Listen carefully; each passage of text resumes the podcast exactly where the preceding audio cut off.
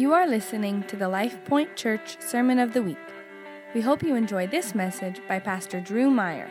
For more information about other Life Point Church resources, please visit www.livethemessage.org. We are going to dive into God's Word this morning, Acts chapter 4, if you have your Bibles. Several weeks now, the entire year of 2019, we're, we're into March, well into March now. We've been talking about discovering the power of prayer, and I would say the most um, apt application is in personal prayer that we've been talking about. The, the, the way our, our minds think, especially in the 21st century, and especially as Western believers, as we begin to talk about prayer, most naturally, we first apply it personally to us just as an individual follower of Jesus, being more uh, faith filled and experiencing more power in our personal prayer. So this morning, I want to flip the coin to the other side of this two sided coin in prayer, which is corporate prayer. Because we need to be a people that learn to pray together. And this is a mystery of the kingdom, a principle of the kingdom that has largely become a foreign concept to us. Because for the two, last 250 plus years, we have, uh, we have adopted or we've just been, we've lived and we've existed with this framework of independence and sole reliance on ourselves of freedom. And I am so thankful for the foundation of freedom and independence that we have in our country. But, but from that perspective, we have to be so discerning of our own hearts that we are first and foremost citizens of another kingdom. We're citizens of this eternal kingdom. And how does the kingdom of God then form our, our view of prayer? I would say that it's different than one of sole just independence, reliance on ourself. Like we're all spiritual cowboys. We can just do it on our, we're going to pave a, a path all on our own, individually.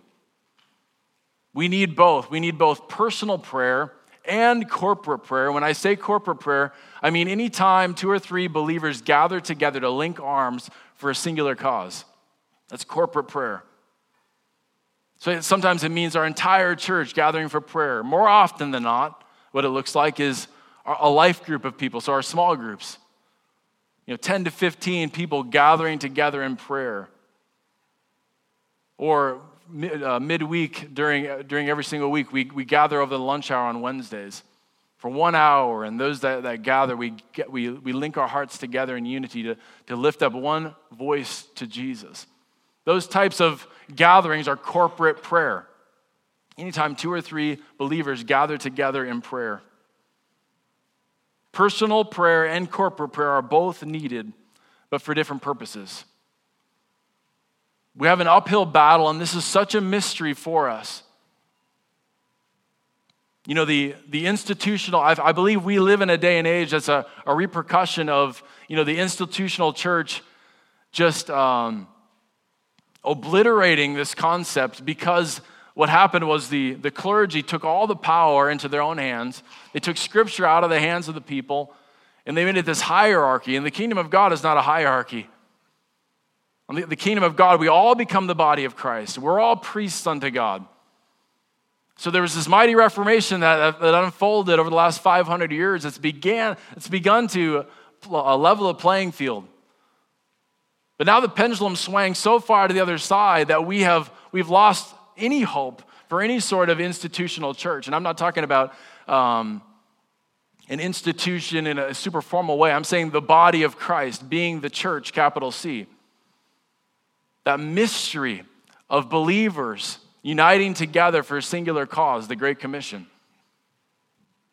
So, within that, that balance, within that, that, that, that pendulum that we've swung so radically from one direction to the other, we need to find the middle ground of both being people of personal, urgent personal prayer, of intimacy with Jesus, and people that learn to submit ourselves to others in the context of community linking arms and saying, I believe sometimes God chooses to speak to a people together. We need to discover it. You're not going to hear a message like this too often because it's, it's, it's difficult to try to pierce into our very individualistic um, mindset with a principle in the book of in the, in the New Testament that's so community centric. If you take a survey of the book of Acts, we're going to read from the book of Acts, chapter 4, this morning. But all four of the first four chapters of the book of Acts, they all have embedded into them, necessary to the story, community prayer, corporate prayer. Acts chapter 1, the 120 that are left. You know, the resurrected Jesus appeared to over 500 people. We, we know from the Apostle Paul. In Acts chapter 1, we see around 120 left. The, the group has dwindled. It says they gathered together. And what did, what did they do? Did they have a potluck? Did they, they start a little country club? Create some uh, membership cards? No. It says they devoted themselves to prayer. That's Acts chapter 1. Acts chapter 2, as they continued in this atmosphere, more so like a prayer gathering than a church gathering, what happens? The Holy Spirit is poured out in Acts chapter, Acts chapter 2. In Acts chapter 3, we see it again. Peter and John, where are they going? They are going, in the hour of prayer, they're going to the temple because the people of God were gathering again for prayer. See, we always read these stories and we see them from an individualistic perspective, individualistic framework. Yes, I need the Holy Spirit in my life. I need to devote, devote myself to prayer. I need, to, I need a, a filling of the Holy Spirit. I want to step out like Peter and John and pray for a lame man like Acts chapter 3. But and we lose sight of the, the larger context that it's all embedded in this framework of community. People together that are locked arm in arm, going after a mission. And then we find ourselves in Acts chapter 4. So throughout the book of Acts, you'll see these, these glimpses of community prayer. But Acts chapter 4, you actually get to see the details of it. You get to actually peer into the, the, the beauty of this mysterious uh, experience of corporate prayer. And my hope is that every single person in this place would walk out of this place with a greater uh, hunger in their hearts to experience this level of Holy Spirit unity, which comes in the place of prayer together. If you've never experienced, I pray you leave this place with this, this resolute desire to experience it for yourself in the context of community. If you have experienced it, then I pray that you leave with a greater uh, sense of responsibility that you have to steward it and to invite others into it. So, Acts chapter 4, verse 23. Peter and John were just arrested for healing a lame man. I mean, I wish that's what the church got in trouble for these days. But instead, Peter and John were arrested for that and they reprimanded, they were threatened. Verse 23, it says, When they were released, they went to their friends and reported what the chief priests and the elders had said to them. And when they heard it, they lifted their voices together to God and said this, which is mysterious. They together lifted up their voices and they said this one singular thing Sovereign Lord, who made the heaven and the earth and the sea and everything in them, who through the mouth of our father David, your servant, said by the Holy Spirit, Why did the Gentiles rage and the peoples plot in vain? The kings of the earth set themselves, and the rulers were gathered together against the Lord and against his anointed. For truly in this city there were gathered together against your holy servant Jesus, whom you anointed, both Herod and Pontius Pilate, along with the Gentiles and the peoples of Israel, to do whatever your hand and your plan had predestined to take place. And now, Lord, look upon their threats and grant to your servants to continue to speak your word with all boldness, while you stretch out your hand to heal and signs and wonders are performed through the name of your holy servant Jesus. And when they had prayed, the place in which they were gathered together was shaken, and they were all filled with the Holy Spirit and continued to speak the word of God with boldness.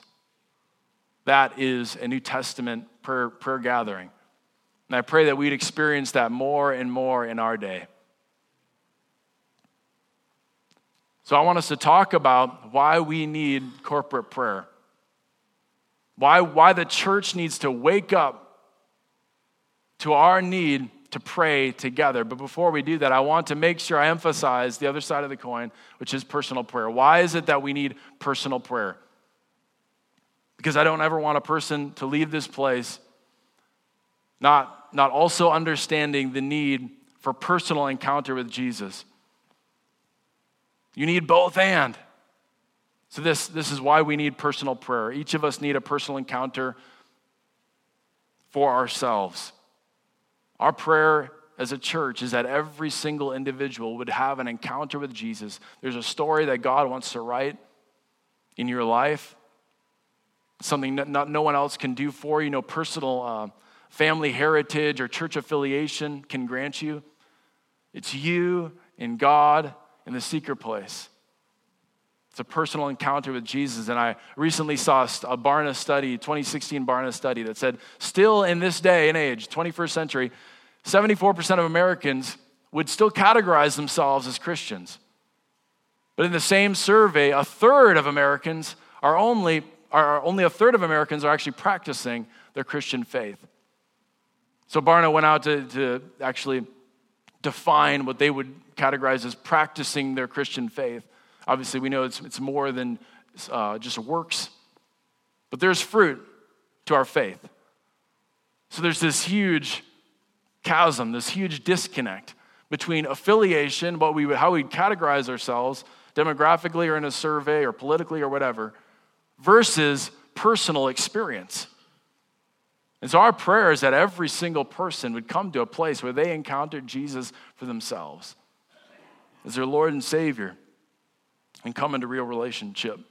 Number two is this no one can do this for you. No priest, no, no pastor, no parent can do this for you. 1 Timothy chapter 2 verse 5 says that there is only one mediator between God and man, and it is Jesus Christ. So that abuse of the church for nearly 1500 years that took place where the clergy took the gospel from the hands of the common people. I, be- I believe that was an affront, that is a complete offense to God, spitting in his face again. Hey, but now the good news is in your hands. We have more Bibles in our hands than in any, any other generation. We have no excuse than to come before Jesus, lay ourselves bare before him, and ask for a real personal revelation of who he is. No one can do that for you.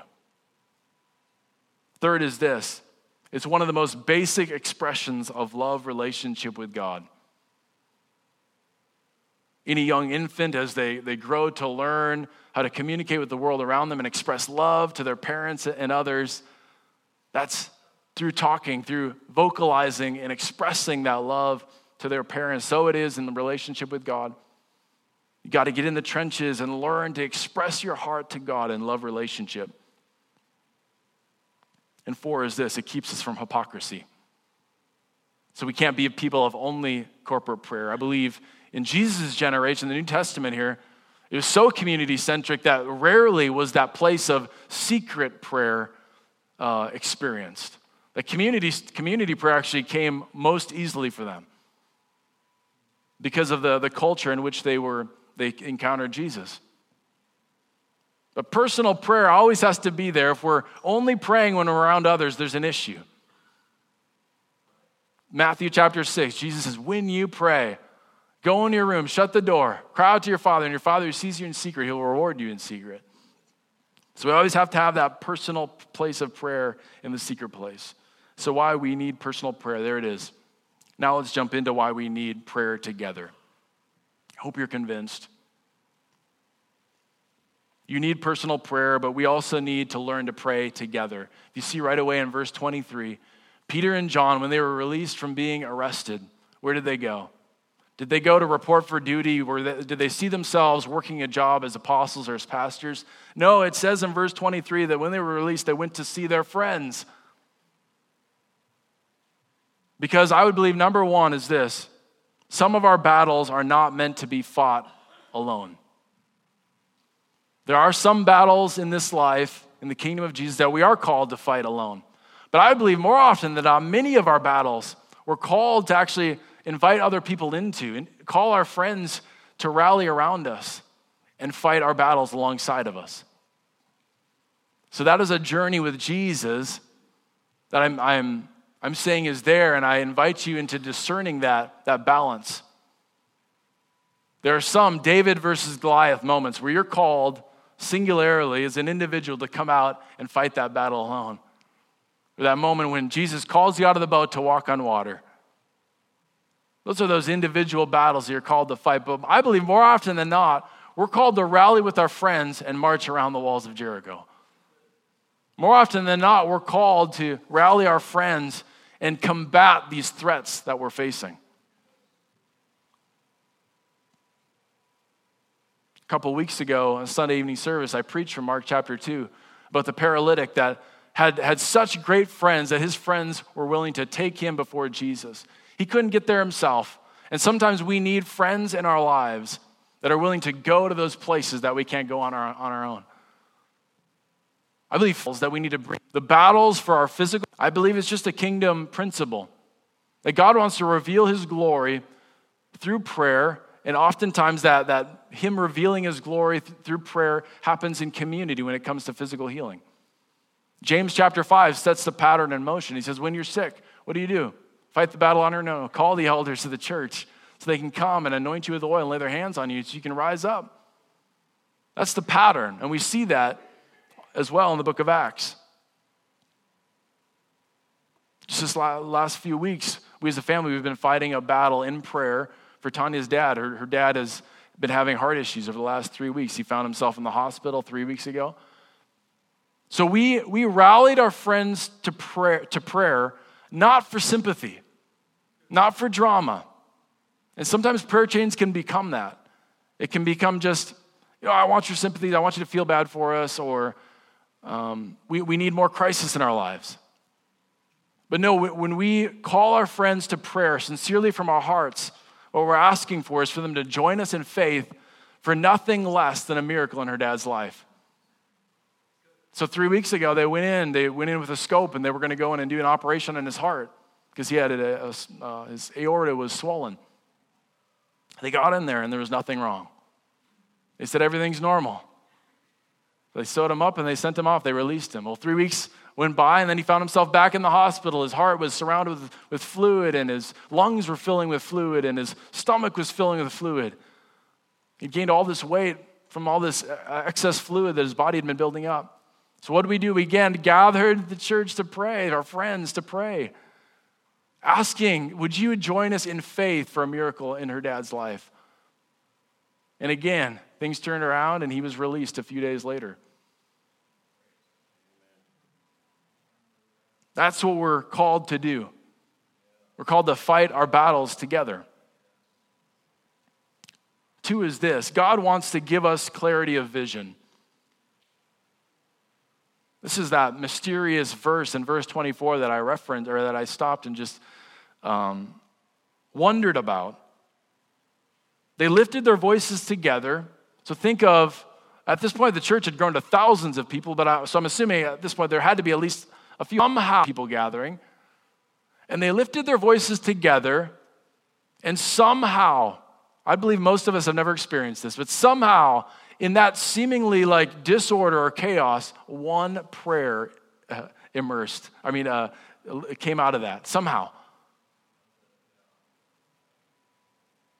They lifted their voices to God and they said, This one thing, sovereign Lord who made the heavens and the earth and the sea and everything in them. And the prayer goes on. How did that one prayer emerge? Out of all of them lifting their hearts to God, out of all of them lifting up their voices to God.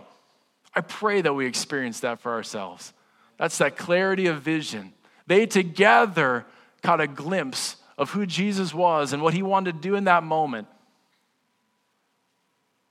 True Christian unity is something altogether other than we can find on this earth is birthed of the Holy Spirit. And Holy Spirit just comes in and it allows his presence to be felt in a, in a, in a group, in a gathering of people. And something emerges that's so beautiful, that has such clarity, that has such urgency and it's such passion. Everyone's convinced of it. And that's what happened here in verse 24. That's why, as a church, we're contending for unity, but it's not a unity that's going to come out of a workshop or us just doing, doing some extra events on the weekends. We've been giving time for, for more prayer.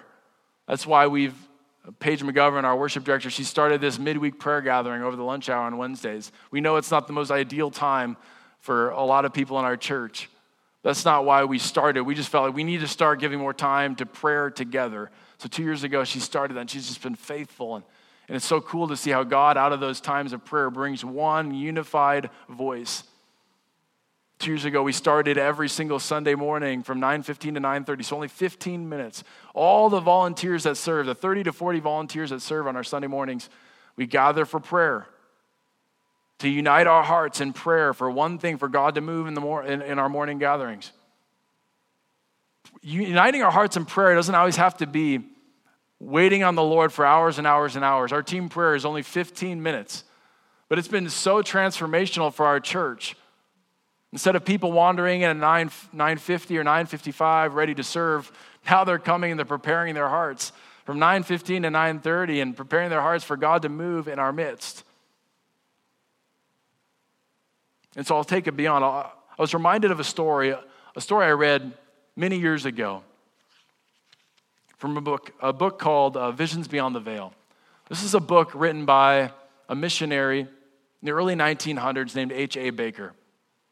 He was humbly um, in um, obscurity. No one know, knew who he was. He was serving the Lord in the remote, uh, remote province in China serving uh, orphans, street kids.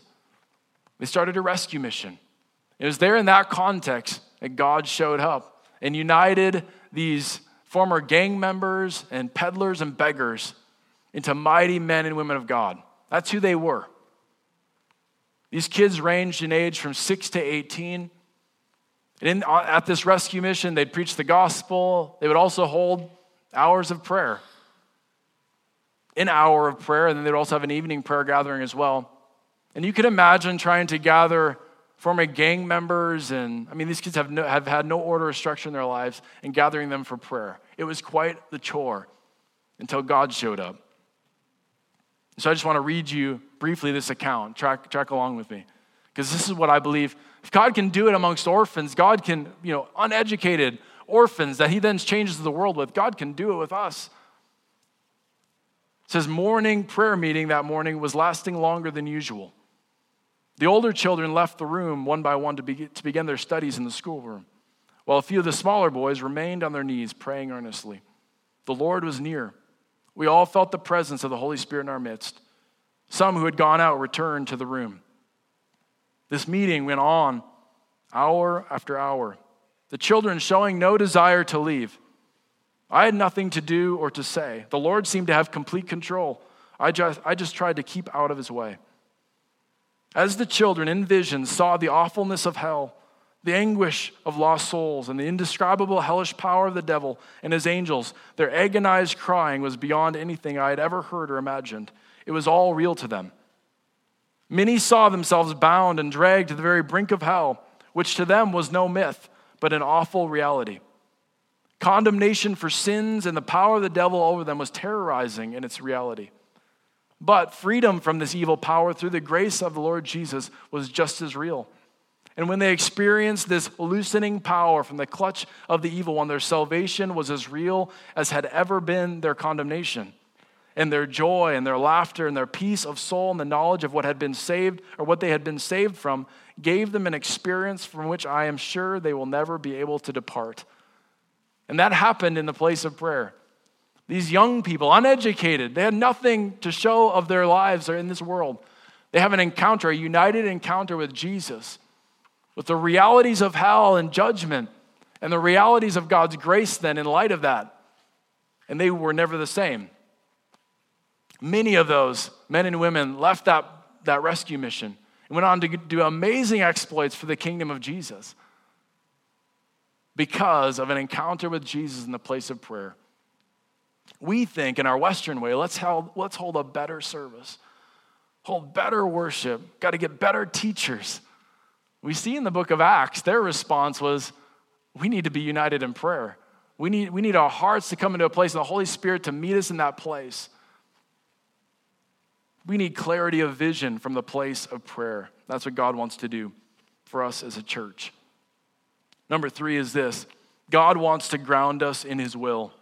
You see, that's what came, the prayer that came out of this, uh, out of this prayer gathering, first and foremost, was grounding the church in His will. As, they, the, as you notice, their prayer went to God, you're sovereign. Your, your will is sovereign over all. And it was through your servant David that you declared who the Messiah was. And they talked about how then Jesus was crucified. They were like putting, putting themselves in the context of God's redemptive story. You see, easily, very easily, the response of the early church in this moment was, would be, okay, we need to, we need to build bigger walls. We need to hunker down. We need to be a more defined commune. We need to shut ourselves off from the world. We need to go into protection mode. That is all of our natural response to any sort of threats or uh, persecution. But instead, when they devoted themselves to pray, when they humbled themselves to actually say, we're actually going to pray about this, instead of just going with our natural intuition, we're going to pray about this. God grounded them in his will. That, oh, God's still writing a redemptive story. And Jesus came and he, he gave his life for these ones that are persecuting us. Oh, there's still a mission that's unfinished. And God wants to do that for us. You know, our human will does not, our, our human will is naturally against the will of God. Our humanity, our flesh, is against the will of God. And so it's in the place of prayer that God just anoints us to be grounded then in His will, in the knowledge of His will. A favorite passage in that line is Colossians chapter 1, verse 9. This is Paul's prayer, and he prayed prayers like this for many of the churches. But the church in Colossae, he prayed this So we have not stopped praying for you since we first heard about you. We ask God to give you complete knowledge of his will and to give you spiritual wisdom and understanding. Then the way you live will always honor and please the Lord, and your lives will produce every kind of good fruit. All the while, you will grow as you learn to know God better and better. His prayer was that they would be grounded in the will of God, not in their human will, not in their natural bent, but instead grounded in the will of God. And that's what prayer does for us when we submit ourselves to the place of prayer together as a community. What would happen? What would happen for us as a church if instead of just giving ourselves to more brainstorming and thinking about how we can take the city for Jesus, we submitted ourselves to the place of prayer and God grounded us in His will, and all of a sudden we're, allowed, we're able to zoom out and see the greater redemptive story that God's trying to write and how Ames wants to, uh, God wants Ames to be a part of it. That'd be amazing. Four is this there are promises for the church we are called to contend for. Says God grounds them in his will. They come out of, out of that, that burning conviction that they are in the center of God's will with this bold prayer. And now, Lord, look upon their threats and grant to your servants to continue to speak your word with all boldness while you stretch out your hand to heal, and signs and wonders are performed through the name of your holy servant Jesus. I want to ask you the question What would it look like if we as a church prayed that prayer? God, give us boldness to proclaim your word in this city. And God, I pray that signs and wonders would follow us that we would actually be able to f- perform signs and wonders, the miraculous healing in our city. More often than not, we don't have the faith to pray those prayers because we haven't given ourselves to the place of prayer together. So I'm not, I'm not telling, saying we need to muster something up. I'm saying if we give ourselves to the place of prayer together, we begin locking arms together in groups twos and threes. 10, 15, sometimes we'll gather the whole church. We lock our arms together. God's going to download upon our hearts such a conviction and a faith that this is going to be our resounding prayer. It's God, give us boldness. We want to leave this place with more boldness than we walked in with. We want signs and wonders to follow. We know that's the promise you've called us to contend for in our city. God has called LifePoint to contend for certain promises. I just pray that we give him the time to hear it. Hear those promises. Ephesians chapter 1, verse 18. This is another apostolic prayer of Paul for the church in Ephesus. He says, I pray that you have eyes, or the eyes of your heart would be enlightened, you may know what is the hope to which he has called you, what are the riches of his glorious inheritance in the saints, and what is the immeasurable greatness of his power toward us who believe, according to the work or to, to the working of his great might that he worked in Christ when he raised him from the dead and seated him at, at his right hand in the heavenly places, far above all rule and authority, power and dominion, and above every name that is named, not only in this age, but also in the one to come. And he put all things under his feet, and he gave him as gave him as head over all things to the church, which is his body, the fullness of him who fills all in all. God has called the church to represent him well, to be the fullness of, of who he is in this city. He's called us to contend for that. And number five is this God wants to pour out his spirit for mission. They prayed that bold response, real Holy Spirit led and Holy Spirit kissed prayer gatherings have this ebb and flow. We come to God with a petition. He gives us a conviction and a boldness and faith to respond, and then He responds again. And, and here at the end of this prayer gathering, it says the room was shaken. I don't know what that means. They were gathered together and the room was shaken. I pray that we stop reading over these, these beautiful descriptions about the early church. And we began saying, God, in our generation and in our day, would you do it again? Instead of just reading on and moving on as though it's a, it was a description of something that happened many years ago that will never happen again. Instead, saying, God, pour out your spirit again, like you did in the book of Acts. As I look back over my own story in Jesus, time and time, I, get, time and time again, I realize, I've realized that more often than not, when God pours out His Spirit in my life to fill me for mission, that's why, that's why we're, we're given the baptism of the Holy Spirit. Acts chapter 1 said, Jesus said, Don't leave Jerusalem till you receive power from on high. He wants to equip us for mission, He wants to equip us to reach our city. So we receive the baptism of the Holy Spirit not just to make us feel goosebumps or to feel blessed. And He didn't shake the room just to give them a, uh, a cool effects show. He, he shook the room to empower them for mission. And God wants to do that again. He wants to do that in our day. And I found in my own life that more often than not, those shakings, those fillings, those fresh baptisms in the Holy Spirit have come not in worship services like this, like church services, but instead have come in prayer gatherings. Or more like gatherings like we do on Sunday night where we're just literally waiting on the Lord, where we have little to no agenda. There's maybe one cry in our heart, one petition, but more often than not, we're waiting upon the Lord, we're contending, we're, we're saying, God, move, shake us, wake us up, fill us again. And it's in those prayer gatherings that God, time and time again, has filled me and compelled me to move forward in the missions and the callings that God has placed upon my life. And that should be the norm, norm for, our, for our church. And we as a church, you know, we have this firm conviction that we're a church that's called to live the message of Jesus. That means we're not just a Sunday morning church, we're a seven day a week church. More and more, we need to discover what that means. And that means we can't just ride off of a, a Sunday morning worship service. We need to begin to lock arms together. We need to begin to do life together and say, we're going to contend for a fresh filling today. That God would empower each one of us to live out his mission and his calling in our context and our spheres of influence in this city. That's when a church begins to turn a town upside down, like we read about in the book of Acts. Those are the accusations that were brought against the early church.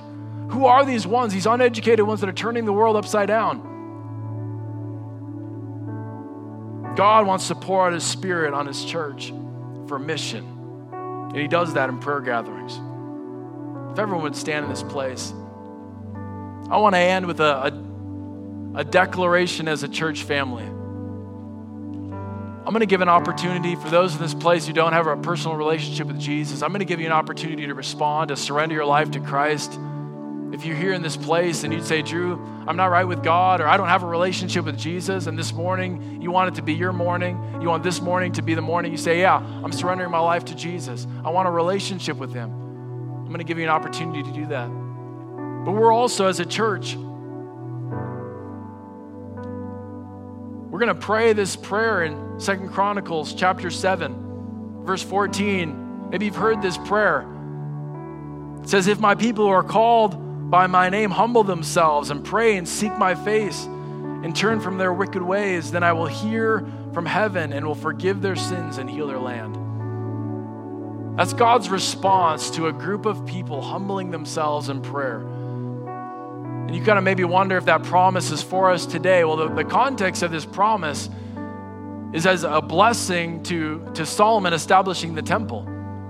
So God establishes his presence, and when God establishes his presence and his people respond and devote themselves to prayer, God responds in this way again. It's that back and forth. And can I tell you, the presence of God has been established because of the, the cross of Jesus Christ. The veil has been torn, the temple is you.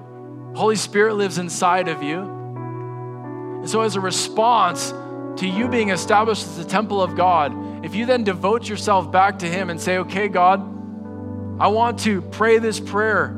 I want to, I want to humble myself and seek my or seek your face and turn from my wicked ways. Then you can get, you can guarantee that He's going to hear your prayer. He's going to hear you from heaven. He's going to heal, heal, heal our land. So, Lord, right now, we can lift our hands across this place. Right now, as a church, we declare that we are humbling ourselves. We're turning back to you. We're repenting, Lord, from our short sighted independence, our self reliance, of us trying to do it on our own, trying to be spiritual cowboys of clinging to our autonomy. Instead, God, we submit ourselves to the kingdom way, which is locking arms with others. You said, if my people, and so we, as your people, we hear that we're called by your name. We're humbling ourselves. We're turning from our wicked ways. We know that you're going to hear us from heaven. You're going to pour out your Holy Spirit on us. You're going to heal our land. You're going to heal our city. You're going to move in our city. You're going to bring in the lost ones. You're going to heal broken hearts, heal broken families, restore minds. We believe it, Jesus, in your name. Amen. We hope you enjoyed this week's sermon. For more information about Life Point Church, please visit www.livethemessage.org.